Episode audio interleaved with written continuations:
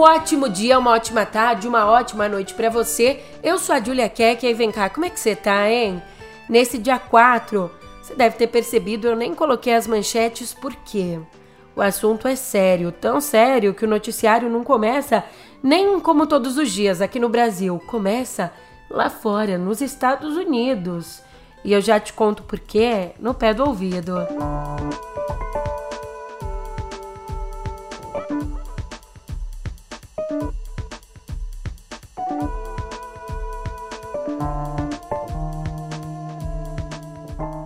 On this vote, the yeas are 216, the nays are 210.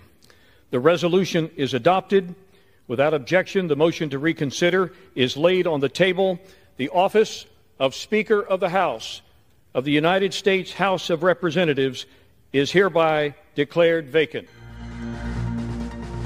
Decisão sem precedentes na história moderna dos Estados Unidos. A Câmara dos Representantes destituiu ontem o próprio presidente, o republicano Kevin McCarthy, por 217 votos a favor, sendo oito do próprio partido dele, a 210 contra, uma votação apertada. Mas passou, ele foi destituído e com isso a casa está paralisada e vai ter que eleger um novo nome mas não há ainda uma indicação clara de quem conseguiria o apoio necessário. Enquanto isso, também republicano Patrick McHenry, aliado de McCarthy, assumiu o posto interinamente, mas ele não pode fazer muita coisa ali. Só pode encerrar ou suspender sessões e reconhecer as indicações a presidente.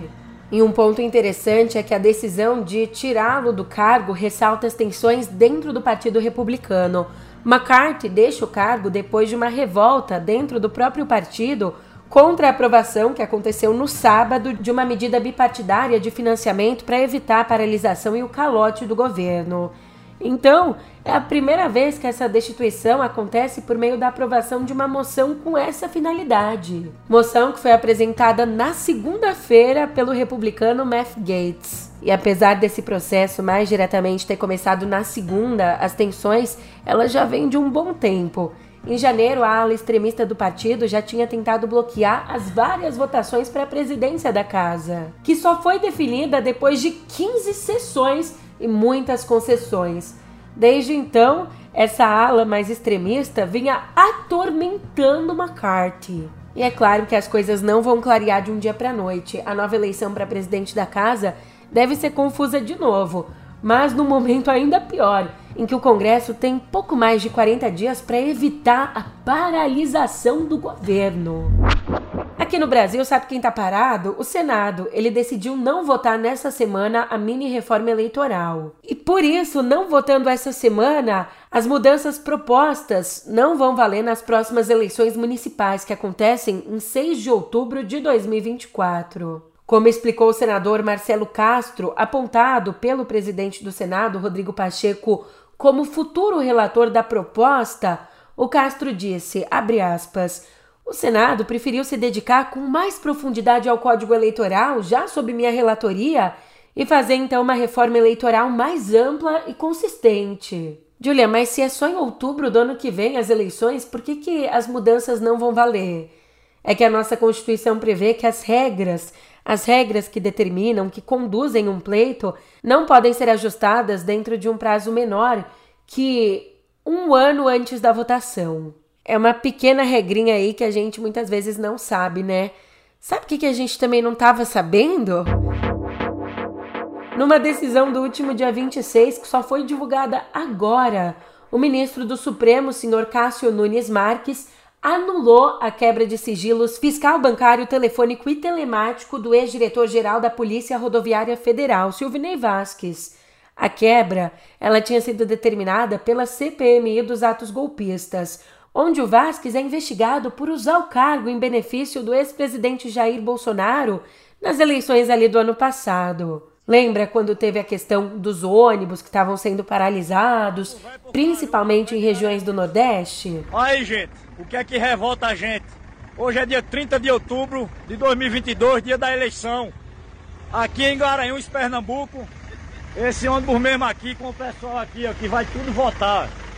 Tudo vão para o local de votação, ó. todo mundo vai votar. A PRF acabou de parar esse ônibus aqui e o pessoal está impedido, pelo menos por enquanto, de seguir até o local de votação para poder escolher o seu presidente, o meu presidente, o nosso presidente. E eu não quero acreditar que isso é uma ação orquestrada para que o povo não possa vir votar. Mas está acontecendo nesse exato momento, em pleno dia de eleição, blitz da Polícia Rodoviária Federal, certo? Aqui na entrada de Cuité, impedindo que algumas pessoas possam deixar de vir votar. e aí o indicado por Bolsonaro para o Supremo, o Nunes Marques, disse que anulou a quebra de sigilos porque a decisão dos parlamentares não estava devidamente fundamentada e não especificava as condutas a serem apuradas. Aliás, tem um colega do Nunes Marques, assim, ó, carne unha, que tá em maus lençóis. Causou muito incômodo entre os ministros do Supremo a decisão do André Mendonça de interromper o julgamento das duas acusadas pelo 8 de janeiro. Ele suspendeu quando já tinha maioria formada na corte pela condenação. Portanto, como revela Andréa Sadia na avaliação dos ministros, o André Mendonça age a serviço do bolsonarismo, que teme a conclusão desses casos e a punição dos mandantes, que incluiriam o próprio Bolsonaro, responsável pela indicação do Mendonça ao Supremo. Com a decisão que o ministro teve, então, de suspender o julgamento, os dois julgamentos dessas duas mulheres que já seriam condenadas, eles vão agora para o plenário físico da corte, mas não tem data para acontecer. Como bem traz a Miriam Leitão, abre aspas, ao pedir o AI-5, os golpistas queriam caçar instrumentos como habeas corpus, que foram eliminados durante a ditadura. Agora, eles recorrem ao Supremo em busca da proteção dada pela Constituição que gostariam de ter rasgado. A hipocrisia é o suco do bolsonarismo, né? A gente vê isso no próprio cidadão de bem, que nem sempre, na maioria das vezes, não é um cidadão de bem. Na galera fervorosamente religiosa que não vive o que acredita e etc, etc, etc. Mas já que a gente está falando deles, o presidente da CPMI dos atos golpistas, o deputado Arthur Maia, tentou na manhã de ontem uma manobra para atender a oposição na comissão. Que manobra é essa? Ele foi lá e colocou de surpresa em votação, quando o plenário ainda estava vazio, a convocação do coronel Sandro Augusto Salles Queiroz, que comandava o batalhão de pronto emprego da Força Nacional ali no dia 8 de janeiro. E como o coronel comandava o batalhão já no atual governo, o depoimento dele seria uma parte importantíssima da estratégia oposicionista de responsabilizar o governo por uma eventual omissão. Só que a manobra fracassou. Ao saberem da votação, integrantes governistas compareceram às pressas e rejeitaram a convocação por 14 votos a 10. Como a gente tem falado aqui do bolsonarismo, olha que curioso. Por mais que ele tenha como alvo principal o Jair Bolsonaro e o bolsonarismo, a atuação do ministro do Supremo, Alexandre de Moraes, não é vista com bons olhos por uma ala do atual governo. É que esse grupo teme o fortalecimento excessivo do Moraes, lembrando inclusive que o Moraes foi indicado por Michel Temer, ou seja, que ele tem uma origem ali na centro-direita. E além disso, preocupa o grupo a forma como foi obtida a delação premiada do tenente-coronel Mauro Cid, num método bem parecido ao usado pela Lava Jato. Então, na avaliação desses governistas, que não são todos, mas uma grande parte, na avaliação deles, caso os relatos do Cid não tragam provas muito robustas, a oposição bolsonarista pode sair fortalecida. De um ministro a outro, o ministro Gilmar Mendes criticou a proposta de estabelecimento de um mandato para os ministros da corte, rebatendo o presidente do Senado, Rodrigo Pacheco, que defendeu uma discussão sobre o tema no Congresso. Bom, essa é uma tese que eu já defendi publicamente, continuo a defender, acho que seria bom para o Poder Judiciário, para a Suprema Corte do nosso país, seria bom para a sociedade brasileira termos uma limitação é, do mandato de ministros do Supremo. Agora que já resolverá a segunda vaga de responsabilidade do presidente Lula, eu acho que preenchida essa vaga é o momento de nós iniciarmos essa discussão é, no Senado Federal e buscarmos a elevação da idade mínima para ingresso no Supremo Tribunal Federal, a fixação de mandatos na Suprema Corte, num tempo também que dê estabilidade jurídica até para a formação da jurisprudência do país. Essa é uma tese aplicada em outros países do mundo, é uma tese defendida é, por diversos segmentos, inclusive por ministros e ex-ministros do Supremo Tribunal Federal, e eu acho que é uma tese possível de ser debatida e discutida no Senado Federal. Nas palavras do Gilmar, é comovente ver o esforço retórico feito para justificar a empreitada. Sonham com as cortes constitucionais da Europa Entretanto, o mais provável é que acordem com mais uma agência reguladora desvirtuada. Talvez seja esse o objetivo. Fecha aspas.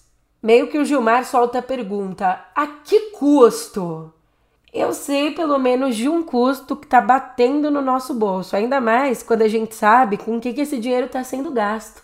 Desde janeiro, o PL já desembolsou 870 mil reais do fundo partidário que é formado por recursos públicos, o meu dinheiro, o seu dinheiro, gastou tudo isso com salários para Bolsonaro e outras 12 pessoas, incluindo a ex-primeira-dama Michele e o general Braga Neto, que foi ministro e candidato a vice-presidente. Como assim no trabalho? É? Cuidar do seu dinheiro, amor, é minha profissão. Os dados constam da prestação de contas do partido à Justiça Eleitoral.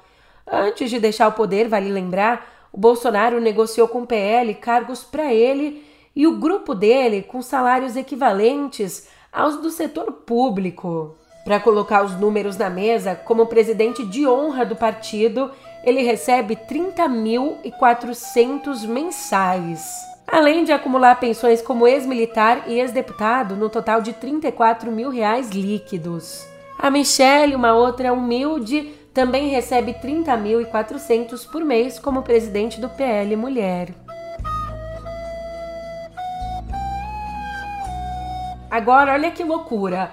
Um cara que está sendo cotado para substituir o Augusto Aras na Procuradoria-Geral da República, o Paulo Gonet, que atualmente é vice-procurador-geral eleitoral, ele se posicionou contra a condenação do Bolsonaro e do Braga Neto no TSE, condenação que se deu por abuso de poder político por usar a estrutura dos palácios do Planalto e da Alvorada para gravar lives e promover eventos de campanha em 2022.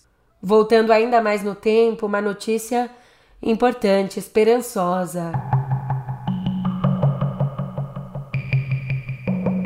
Criada ali no governo FHC e dissolvida no governo Bolsonaro, a Comissão Especial de Mortos e Desaparecidos Políticos está prevista para ser reinstaurada no próximo dia 25, que é uma data muito triste, marca o aniversário do assassinato do jornalista Vladimir Herzog por militares, mas essa volta nos dá a esperança de que a gente está no caminho certo, né?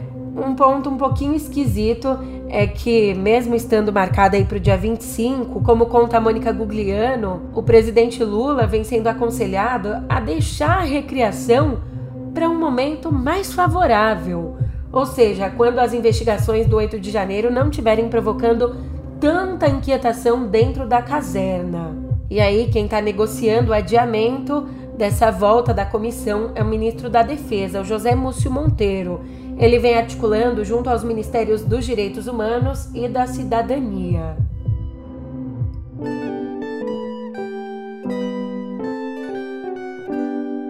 Decisão muito importante no Supremo Tribunal Federal. A corte formou ontem maioria para reconhecer a violação sistemática de direitos dos presos aqui no nosso país. Com a declaração, então, de estado de coisas inconstitucional, os ministros estabeleceram que os governos federal e estaduais devem elaborar planos de enfrentamento aos problemas prisionais, planos que serão sugeridos em seis meses depois da homologação do cronograma nacional. E o presidente do Supremo, ministro Luiz Roberto Barroso, sugeriu outras medidas não previstas inicialmente no processo, como a participação do Conselho Nacional de Justiça na elaboração da proposta. Proposta que não só vai refletir sobre o sistema prisional, mas que também deve monitorar o cumprimento das próprias etapas. E da série Você Jura de Pé Junto, que já viu de tudo, mas ainda tem um mundão para ver um professor da Unicamp, sabe a Unicamp? Aquela universidade, a Universidade Estadual de Campinas, super renomada. Um professor da Unicamp foi levado ontem para uma delegacia acusado de tentar esfaquear um estudante durante uma manifestação. Se você ainda está processando a informação, volta um pouco o podcast e escuta de novo para tentar entender porque é pesado, mas é isso mesmo. Agora, agora acabou de me jogar no chão e tentar me esfaquear. Ele não me esfaqueou porque eu joguei a mesa em cima dele, mas um professor pegou meu braço e me jogou no chão e levantou uma faca para mim. Isso é um absurdo que aconteça. Como é que teria se dado a situação? Alunos da instituição que entraram em greve teriam sido atacados quando entraram na sala de aula para avisar do movimento.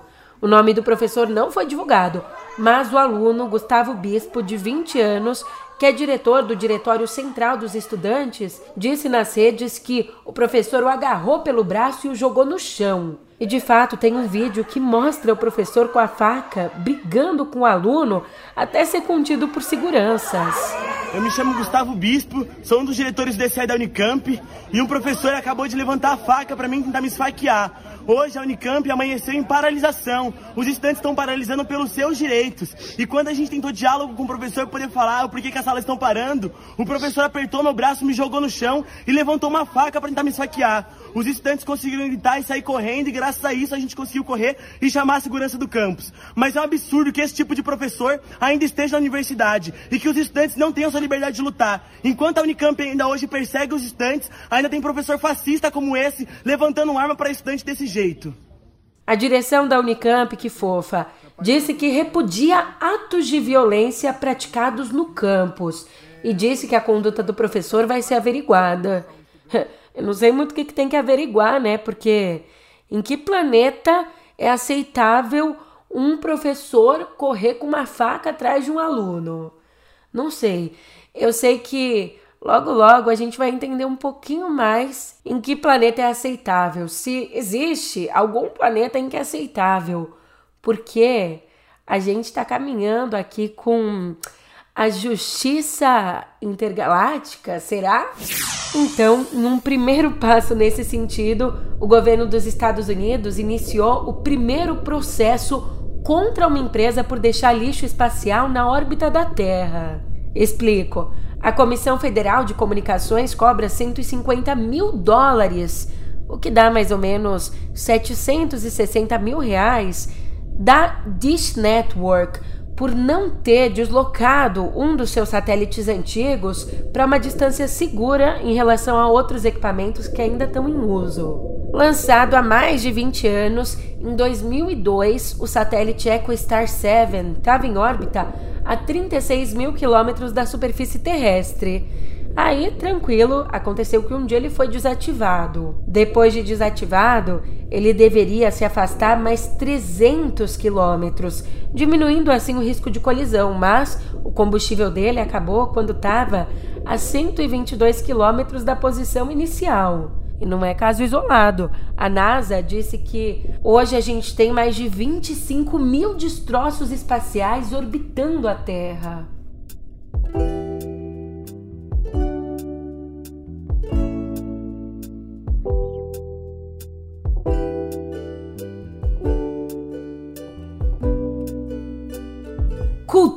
Sem bala desejo, mas com um dos maiores sucessos comerciais da literatura brasileira virando filme. Diário de um Mago, do Paulo Coelho, está prestes a ganhar as telinhas. É isso mesmo, segundo a coluna Play, a Netflix está negociando com o escritor para transformar a história em filme. Publicado em 1987, o livro apresenta parábolas e reflexões do coelho a partir da peregrinação dele de três meses no caminho de Santiago da Compostela, na Espanha. E só falta ganhar filme mesmo, porque a obra já foi lançada em 150 países e traduzida para mais de 40 idiomas. Agora, se isso é um plano futuro, a próxima notícia, se você ainda não está sabendo, já está atrasado, porque essa notícia é para ontem. Literalmente. O Lollapalooza Brasil começou ontem a vender os ingressos para o público geral do festival que está marcado para os dias 22, 23 e 24 de março do ano que vem. Ele vai acontecer no Autódromo de Interlagos, em São Paulo. E por enquanto estão disponíveis para venda só as entradas pelo Lola Pass, ou seja, o ingresso que dá acesso aos três dias de evento. Ainda não estão sendo vendidas as entradas individuais, sabe, para cada dia. Portanto, considerando o Lola Pass, os ingressos custam a partir de R$ 1.125, com uma taxa ainda de serviço de 20%. Ou seja, 20% de 1.125 é mais de 200 reais. E a taxa é aplicada caso os ingressos sejam comprados pelo site. Mas cultura não tem preço. Na verdade, tem sim, inclusive a dificuldade de acesso a ela, de acesso aos shows, aos filmes, aos espetáculos, é um baita de um problema que a gente precisa enfrentar. Critiquei.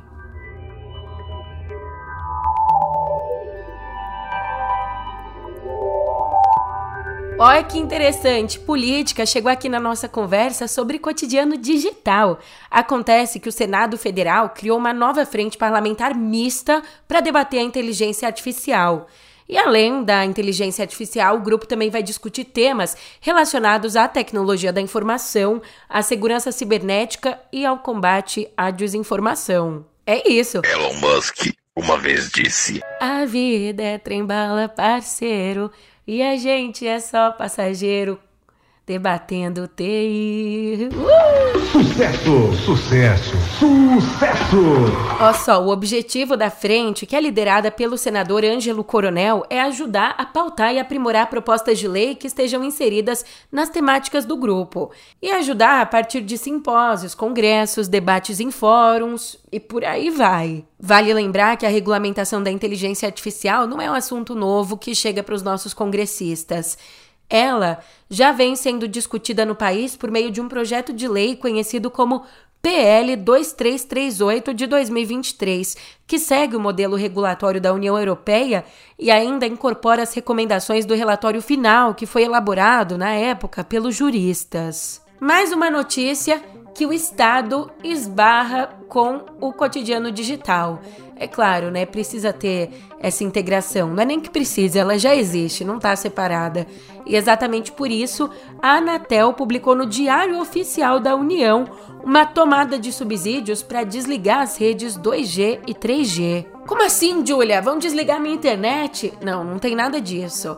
A ideia, a longo prazo, é substituir as antigas conexões de internet pelas tecnologias 4G e 5G. Só que essa ação de publicar no Diário Oficial, ela tem como objetivo receber comentários e sugestões de empresas e também do público em geral sobre os impactos provocados pelas mudanças. Tem mais, os especialistas e a sociedade no geral, nós a gente também vai poder avaliar se a interrupção da homologação de aparelhos compatíveis só com 2G e 3G seria viável, ou também se existem outros pontos a serem observados nessa operação. Operação, portanto, que vai trocar o 2G e o 3G pelo 4G e 5G.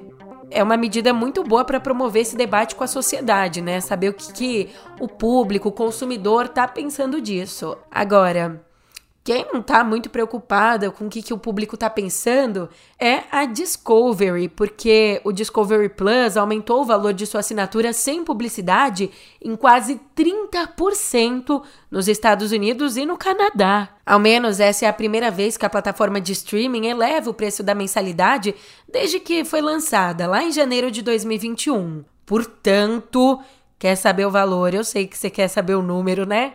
Curioso, curiosa, eu também sou. Acontece que desde ontem, o plano mensal nos Estados Unidos passou de 6 dólares e 99 centes para 8 dólares e 99 centes. Daí adivinha quem é que viu uma concorrente aumentando o valor e também já quis, ficou com a mão coçando para aumentar? A dona Netflix. Ela também deve subir o valor de sua assinatura. A Netflix, aliás, que se prepara para aumentar o plano sem anúncios alguns meses depois da resolução da greve dos atores. No caso da Netflix, a correção dos preços também deve começar ali no mercado dos Estados Unidos e do Canadá, mas a medida ela deve ser aplicada em outros países futuramente, como sempre. Oh! Mas, como sempre também, chega essa hora e eu já vou me despedindo. Obrigada pela companhia, mas como sempre eu te encontro aqui amanhã também, hein? Até mais! Música